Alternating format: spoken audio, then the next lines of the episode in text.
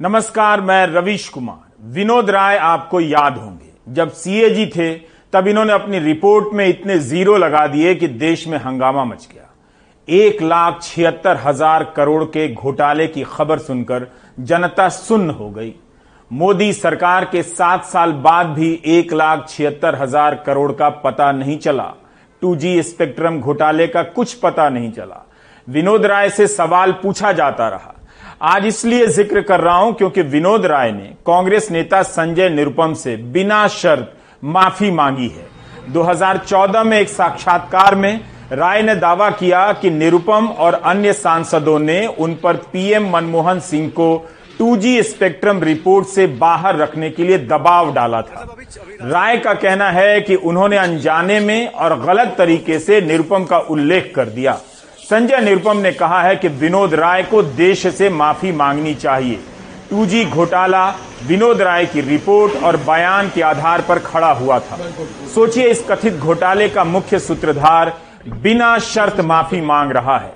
CAG का पद संवैधानिक होता है, उनकी बातों पर लोग भरोसा करते हैं। लेकिन विनोद राय ने संजय निरुपम का नाम कैसे ले लिया? क्या ये सिर्फ़ अनजाने में हुई गलती थी या कुछ और था? देश अब कभी नहीं जान पाएगा। मई 2014 में नरेंद्र मोदी प्रधानमंत्री बनने के बाद गुजरात विधानसभा गए थे। वहाँ उनका भव्य स्वागत हुआ जैसा कि होता ही है।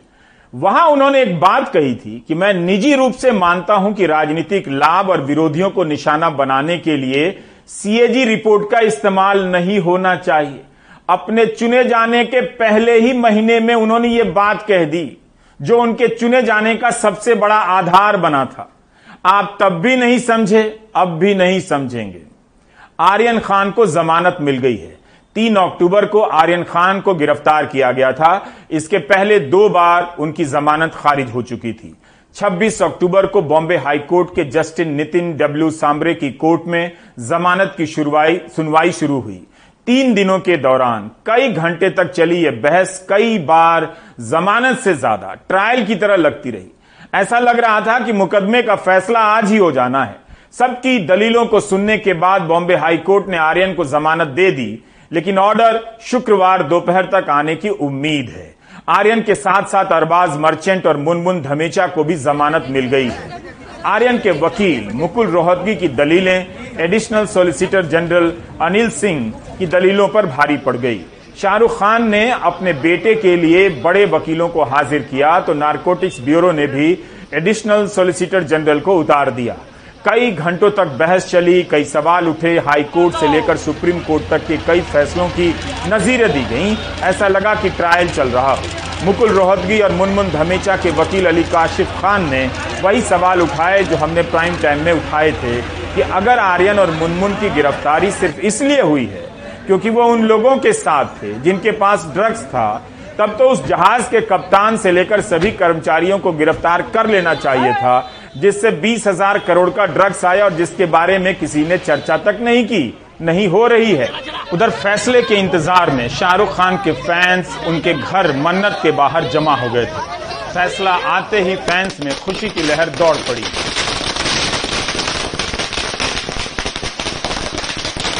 आज शाहरुख के घर दिवाली है उससे भी बड़ी दिवाली है। ईद भी है। ईद भी है दिवाली भी है सब कुछ है आज। आप लोगों के लिए आज ही दिवाली और ईद है। एकदम बेशक। हम लोगों के लिए अभी एक महीने तक दिवाली चलेगी। हम तो फ़िलहाल दो दिन से मुंबई में आए हैं वेस्ट बंगाल से। आप वेस्ट बंगाल से हैं? हाँ वेस्ट बंगाल आसनसोल से आए हैं। शाहरुख के फ़ैन हैं आप? हाँ। हाँ। इसी खबर से खुशी भी है। हाँ। अच्छा लग रहा है जब वेल पाया है। हम नागपुर से हैं और पिछले चार दिनों से हम मुंबई में हैं। और हमारी नज़रें इसी डिसीज़न पे टिकी थी कि चूँकि हम किंग खान शाहरुख खान साहब को को के फ़ैन फ़ैन है फॉलोअर है उनको फॉलो करते हैं। तो हमारी नज़रें इसी फैसले पे टिकी हुई थी। आज सुनकर बहुत आनंद हुआ। नागपुर से कितने लोग आए? हैं से आए अस्सी लोग अस्सी लोग। आप लोग सब लोग नागपुर से नागपुर से आए शाहरुख खान सर के मानने वाले फैंस में एक बहुत ही उत्सुकता थी कि आर्यन खान को आज जमानत मिल रही है। जो कोर्ट का जो फैसला आया है एक उत्सुकता की लहर लेकर आया है। हम लोग तीन दिन पहले से आए हैं। हम लोग को इससे तीन दिन पहले ही ऐसा लग रहा था कि रिहाई हो जाएगी। बट उस दिन रिहाई नहीं हुई तो हम लोग तीन दिन से इधर ही रुके। बेल हो गई है आर्यन खान की तो अब हम सुकून से घर जा सकते हैं। हम लोग शाहरुख खान सर के बाद जाएँगे या इंतज़ार करेंगे कि जेल से बाहर निकले जी हम इंतज़ार करेंगे कि शाहरुख खान आर्यन खान बाहर आए और हमको यहाँ पे उनकी एक झलक तो भी देखने मिल जाए। जितने लोगों को कैदी को मैं छुड़ाया हूँ जिसको भी छुड़ाया हूँ इतनी प्रसन्नता नहीं हुई है जितना हमारे बेटे को छुड़ाने हुई है। एट द सेम टाइम एहसास हुआ है कि अंदर की फीलिंग क्या है? जेल में अंदर फीलिंग क्या है? कहना बहुत अच्छा है अथरोट अथरोट बट अंदर जाके जो भीतर की फीलिंग है बहुत निराशजनक है। छोटी सी बात थी जो एक दिन जमानत मिल जानी चाहिए थी इतना दिन लगा दिया गया। बिल्कुल सही है मिलियन डॉलर क्वेश्चन यही है। हमें सबको बहुत उम्मीद थी किला कोर्ट से मिल जाए नहीं हो पाया। सेशन कोर्ट में तो कॉन्फिडेंस था नहीं हो पाया। यहाँ भी कॉन्फिडेंस था बट कहते हैं ना गॉड प्रोपोजेज मैन डिस्पोजेज पहले दिन से हम लोग रेडी थे कि मैं मजिस्ट्रेट कोर्ट से खुल जाना है नहीं हुआ। सेशन कोर्ट में बोले वहाँ पे भी नहीं हुआ। अफसोस की बात थी तो वेट हमको लाना ज़रूरी था। जो भी हमारे रिसोर्सेज थे, उसके हिसाब से इस्तेमाल करना पड़ा। अगर मुकुल रोहतगी जैसे वकील ना होते, तब फिर सामान्य जमानत का यह मामला किसी आम आदमी के लिए सपना हो जाता। लेकिन आर्यन खान के मामले में उल्टा हुआ। शाहरुख खान के बेटे होने की कीमत भी चुकानी पड़ी। इतना कहने का संदर्भ यह है कि इसी 11 अक्टूबर को पंजाब और हरियाणा हाईकोर्ट के जस्टिस हरसिमरन सिंह सेठी ने एक फैसला दिया है। पुलिस के अनुसार इस मामले में 27 सितंबर को एक बाइक से ड्रग्स बरामद होता है। दो लोग गिरफ़्तार होते हैं। इनमें से एक वह है जो बाइक के बगल में खड़ा था। बाइक उसकी नहीं थी। ना ही ड्रग्स उसके पास से बरामद हुआ था। इस आरोपी के वकील ने जमानत की याचिका दायर कर दी। जस्टिस हरसिमरन सिंह सेठी ने करीब ढाई पन्नों का बेहद संक्षिप्त आदेश जारी किया और जमानत दे दी। जैसा कि प्राइम टाइम में फैजान मुस्तफ़ा ने कई बार कहा है कि बेल ऑर्डर हमेशा संक्षिप्त होना चाहिए। उन्होंने इस आदेश को भी आदर्श बेल ऑर्डर कहा है।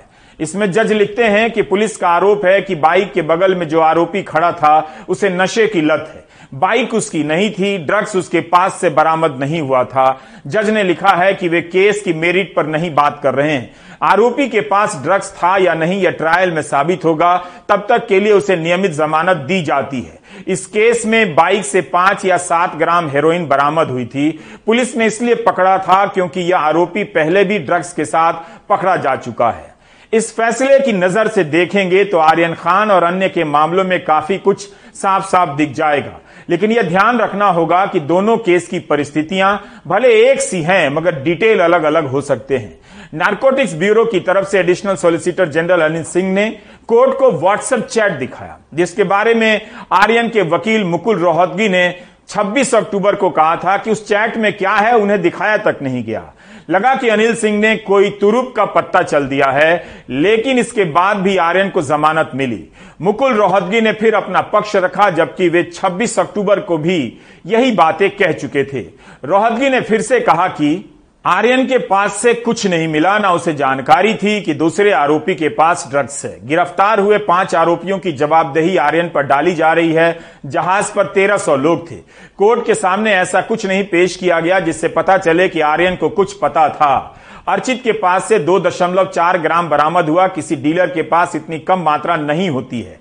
आर्यन अरबाज के साथ गया था, जिसके पास छह ग्राम बरामद हुआ है, लेकिन आर्यन से कुछ नहीं मिला है। रोहतगी ने मिसाल दी कि ताज होटल में 500 कमरे हैं। अगर दो लोग एक कमरे में ड्रग्स ले रहे हैं तो क्या पूरे होटल को आरोपी बनाया जा सकता है? क्रूज पर गाबा ने इवेंट आयोजित किया। उसी ने आर्यन को बुलाया, लेकिन गाबा गिरफ़्तार नहीं है। अगर ये साजिश का मामला है तो गाबा गिरफ़्तार क्यों नहीं है? नारकोटिक्स कंट्रोल ब्यूरो की तरफ़ से एडिशनल सोलिसिटर जनरल बहस करने उतरे। उन्होंने कहा कि अगर दो लोग साथ जा रहे हैं पहले को पता है कि दूसरे के पास ड्रग्स है और इसका इस्तेमाल होगा। भले ही उसके पास ड्रग्स नहीं है, लेकिन माना जाएगा कि कॉन्शियस पोजीशन में है। अनिल सिंह ने अपनी दलील के पक्ष में व्हाट्सएप चैट का हवाला दिया, कहा कि मैं इस पर भरोसा कर रहा हूँ, जिससे पता चलेगा कि उसने व्यावसायिक मात्रा लाने का प्रयास किया था। इतना ही नहीं, जब उन्हें जहाज़ पर पकड़ा गया तो सभी आठ के साथ कई ड्रग्स मिले यह संयोग नहीं हो सकता है। तब अदालत ने पूछा कि आप कह रहे हैं कि कॉन्शियस पोजीशन होना चाहिए। तब अनिल सिंह ने कहा कि हमने सेक्शन 28 अप्लाई किया है और व्हाट्सएप चैट पर विवाद नहीं हो सकता क्योंकि हमारे पास सेक्शन पैंसठ बी के तहत बयान भी हैं।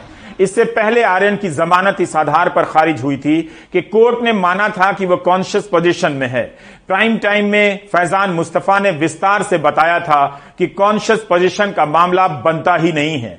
26 अक्टूबर को ही मुकुल रोहतगी ने यह बात अदालत के सामने कही थी कि आरोपी नंबर दो, जो आर्यन के साथ था, उसके पास से कुछ मिला है, इसलिए कॉन्शियस पोजीशन का आरोप लगाया गया है। रोहतगी ने सवाल किया कि कोई अपने जूते में कुछ रखता है तो उसके लिए मैं कैसे आरोपी बन सकता हूँ? पंजाब हरियाणा हाईकोर्ट ने सुखचरण सिंह बनाम पंजाब राज्य मामले में जमानत दी है।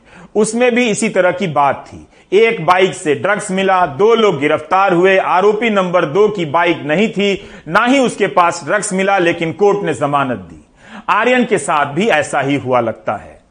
नहीं, ये बड़ी गलत बात हो जाएगी कि दूसरे के पोजेशन में जो चीज़ है, अगर उसकी आपको नॉलेज है, उस पर क्रिमिनल लाइबिलिटी होने लगे। यकीनन लॉ में एक ड्यूटी है कि कोई जुर्म अगर होने वाला है तो आप उसकी इंफॉर्मेशन पुलिस को दें। लेकिन अक्सर अगर वो आपका दोस्त है और आप चाहते हैं कि वो इस बुरी लत से वापस आ जाए तो आप इन्फॉर्म नहीं करेंगे। मैं समझता हूँ ये प्रिंसिपल ही गलत है। देखिए, बात जो हो रही थी पूरी कॉन्शियस पोजेशन की, वो ये हो रही थी कि मेरे पोजेशन में चीज़ थी। तब भी मुझे सजा नहीं होगी अगर मुझको मालूम नहीं था और वो इंटेंशनल पोजेशन नहीं था और मैं अवेयर नहीं था उसके फैक्ट्स के बारे में कि ये पोजेशन में है। ये बात हो रही यानी कोई कोरियर है उसको आपने कोई सामान दे दिया और वो बीच में पकड़ा जा रहा है तो उस कोरियर के पोजेशन से वो रिकवर होगा लेकिन उसका इंटेंट नहीं है उसे पजेस करने का। हम बिल्कुल उसका उल्टा इंटरप्रिटेशन कर कर ये कह रहे हैं कि किसी दूसरे के पोजेशन में कोई चीज़ है और आपको उसकी नॉलेज हो गई तो आपकी भी लाइबिलिटी उसके बराबर हो गई। मैं ये समझता हूँ ये बिल्कुल क्लासिकल क्रिमिनल लॉ का रॉन्ग इंटरप्रिटेशन है कानूनी तौर पर कॉन्शियस पोजीशन की दलील शुरू से ही कमज़ोर थी, लेकिन नारकोटिक्स ब्यूरो के वकील कभी साजिश बताते रहे, कभी बड़ी डील का हवाला देते रहे। रोहतगी ने अपनी बहस में सवाल उठाया था कि आर्यन का मेडिकल टेस्ट नहीं किया गया। एडिशनल सोलिसिटर जनरल ने कहा मेडिकल टेस्ट इसलिए नहीं हुआ क्योंकि आर्यन ने सेवन नहीं किया था। क्या यह पर्याप्त है अपने आप में, यह दलील? जबकि इन्हीं अनिल सिंह ने कहा कि आर्यन पिछले कुछ वर्षों से नियमित उपभोक्ता है और रिकॉर्ड से पता चलता है कि वह ड्रग्स उपलब्ध करा रहा है। यहाँ हमारा सवाल है कि अगर अनिल सिंह के अनुसार आर्यन नियमित नशा करता था, तब तो मेडिकल जाँच होनी ही चाहिए थी, क्यों नहीं हुई? क्रूज में आने से पहले भी तो कोई सेवन कर सकता है। अगर सेवन नहीं किया और बरामद नहीं हुआ, तब भी मेडिकल जाँच होनी चाहिए थी। मान लीजिए, कोई शराब के नशे में है और ट्रैफ़िक पुलिस से कह दे कि उसके पास शराब की बोतल नहीं है, ना ही उसने पी है तो ट्रैफ़िक पुलिस को मान लेना चाहिए। जाँच नहीं करनी चाहिए। अनिल सिंह कहते हैं कि आर्यन ने सेवन नहीं किया, इसलिए मेडिकल टेस्ट नहीं हुआ। 11 अक्टूबर को पंजाब हरियाणा हाईकोर्ट के जज तब भी जमानत देते हैं जब पुलिस कहती है कि आरोपी पुराना नशेड़ी है और पहले भी गिरफ़्तार हुआ है। फिर जब उसके पास से ड्रग्स नहीं मिला तो उसे जमानत दे दी गई। आर्यन खान, अरबाज मर्चेंट और मुनमुन धमेचा की जमानत अर्जी पर बॉम्बे हाईकोर्ट में सुनवाई के दौरान ही उन्हें जमानत मिल जाएगी। ये तो किसी ने सोचा भी नहीं था। ये ज़रूर उम्मीद थी कि आज सुनवाई पूरी हो जाएगी और शायद फैसला रिज़र्व हो जाएगा। ये भी उम्मीद थी कि जमानत बॉम्बे हाईकोर्ट से हो ही जाएगी। लेकिन इतनी जल्दी ये न तो बचाव पक्ष ने सोचा था और न ही हम मीडिया वालों ने भी सोचा था। लेकिन हुआ वैसा। जैसे ही जो एडिशनल सॉलिसिटर जनरल हैं अनिल सिंह उन्होंने अपना तर्क खत्म किया। पूर्व अटॉर्नी जनरल मुकुल रोहतगी फिर से उठे।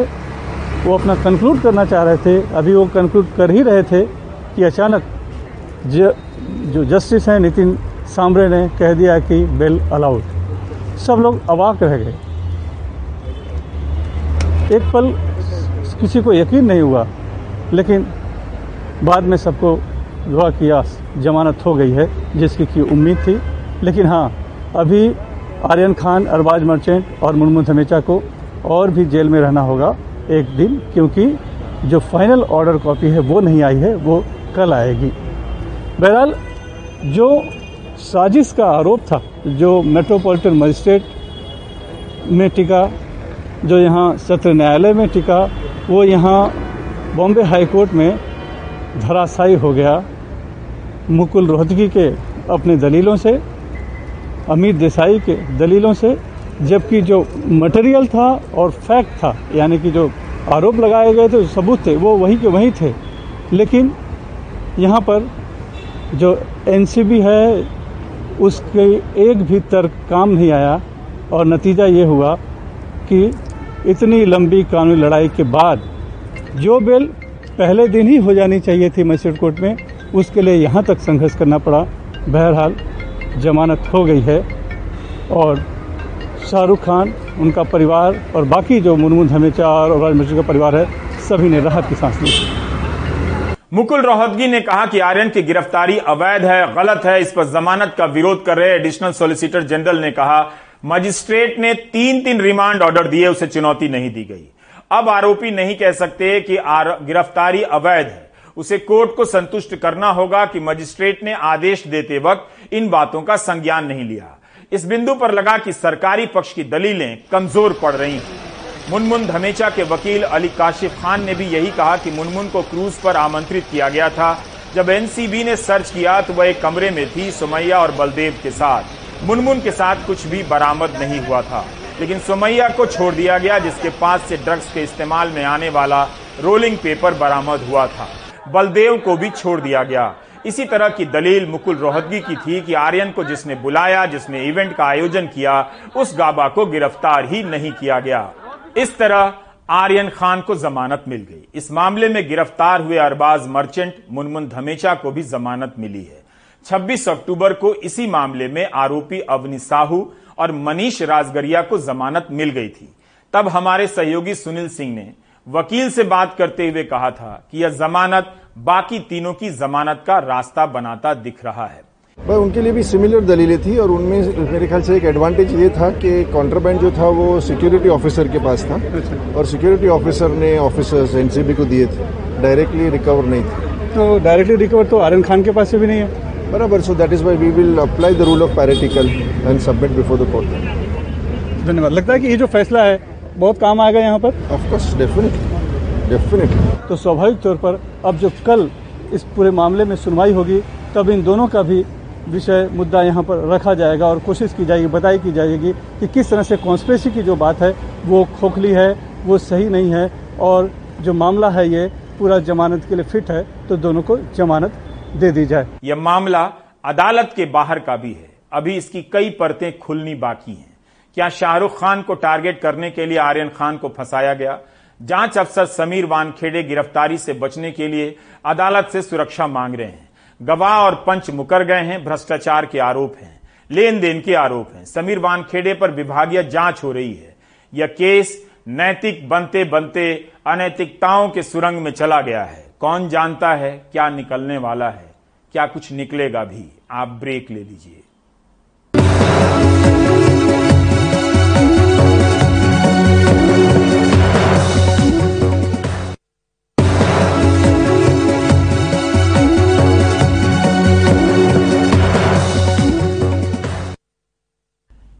आधा दर्जन लोग पाकिस्तान की जीत पर खुशी मनाने के आरोप में गिरफ़्तार किए गए हैं। इनकी गिरफ्तारी भारतीय जनता युवा मोर्चा हिंदू जागरण मंच बजरंग दल की शिकायत पर हुई है। कमाल की रिपोर्ट। आगरा के इस इंजीनियरिंग कॉलेज में तीन कश्मीरी छात्रों पर आरोप है कि उन्होंने क्रिकेट में पाकिस्तान की जीत पे सोशल मीडिया में खुशी मनाई। भारतीय जनता युवा मोर्चा की शिकायत पे पुलिस ने उन पर एफ़ कर जेल भेज दिया। इस वाक्य पर एक तहरीर पुलिस को प्राप्त हुई, जिसमें पुलिस ने मुकदमा पंजीकृत किया और उसकी जाँच करने के बाद उसमें तीन लोग नामजद थे। तीनों को आज गिरफ़्तार किया गया है। पुलिस ने कश्मीरी छात्रों को जेल भेजने से पहले जब अदालत में पेश किया तो वहाँ आतिवादी लोगों ने उनके ऊपर हमला करने की कोशिश की। फ़ौरन ही इसका वीडियो सोशल मीडिया पे वायरल होने लगा। कश्मीरी छात्रों पे मुकदमा करने वाले भारतीय जनता युवा मोर्चा के लोगों का कहना है कि ये योगी जी का प्रदेश है। यहाँ क्रिकेट में ये सब नहीं कर सकते। अगर वो देश को तोड़ने की बात करेगा तो उसके लिए हमारे देश में हमारे प्रदेश में हमारे आगरा में कहीं भी कोई स्थान नहीं है क्योंकि ये प्रदेश योगी जी का प्रदेश है। यहाँ देश तोड़ने वालों की जगह कहीं नहीं दी जाएगी। यूपी के सीएम योगी आदित्यनाथ ने पाकिस्तान की जीत पे खुशी मनाने वालों पे देशद्रोह का केस करने कहा है। उनके ऑफ़िस ने ट्वीट किया है कि पाक की जीत का जश्न मनाने वालों पर देशद्रोह लगाया जाएगा। श्री योगी आदित्यनाथ जी महाराज। लेकिन जम्मू कश्मीर की पूर्व सीएम महबूबा मुफ्ती ने कश्मीरी छात्रों की रिहाई की मांग की है। उन्होंने ट्वीट किया है कि बीजेपी की छद्म देशभक्ति आइडिया ऑफ़ इंडिया का अनादर करती है। इन छात्रों को फ़ौरन रिहा किया जाए। बरेली में भी नाराज़ हिंदू जागरण मंच युवा मोर्चा के लोग एडीजी के दफ्तर पहुँचे, जिन्होंने बरेली जेल के कर्मचारी पे भी मैच में पाकिस्तान की हिमायत करने का इल्ज़ाम लगाया। उनने अपने एक स्टेटस व्हाट्सएप पे स्टेटस लगाया था जिसमें उन्हें पाकिस्तान का समर्थन कर रहे थे। तो इसको लेके हमने एजट नगर स्टेशन में उनके खिलाफ एफआईआर दर्ज कराई है। हिंदू जागरण मंच की शिकायत मिलते ही पुलिस फ़ौरन एक्शन में आ गई और उन्हें गिरफ़्तार किया। दो अलग अलग व्यक्तियों के द्वारा अपने मोबाइल से व्हाट्सएप पे अलग अलग स्टेटस लगाए थे जिसमें कुछ आपत्तिजनक शब्द का इस्तेमाल किया गया था। उप संबंध में थाना इज़्ज़त नगर पे 504, 506 और 66 आई टी एक्ट के तहत मुकदमा पंजीकृत कर लिया गया है। सीतापुर में बजरंग दल के लोगों ने पुलिस से मुशर्रफ नाम के एक शख्स की शिकायत की कि वो पाकिस्तान की जीत पर भारतीय टीम का मज़ाक उड़ा रहा है। पुलिस ने उसे भी जेल भेजा है। मुशर्रफ के द्वारा ही हमारे देश को और हमारे धर्म को टारगेट करके आपत्तियाँ सब सोशल मीडिया के माध्यम से लिखे गए, जिससे हम हिंदुओं की भावनाओं को हम देशभक्तों की भावनाओं को ठेस पहुँची। सियासत के जानकार कहते हैं कि उत्तर प्रदेश में चुनाव आने वाले हैं और इस तरह की हर घटना से पोलराइजेशन कराने में मदद मिल सकती है। हो सकता है कि इसके पीछे कुछ लोगों की ये मंशा भी हो। समीर रणदीप नसीम और विनीत के साथ कमाल खान एनडीटीवी इंडिया।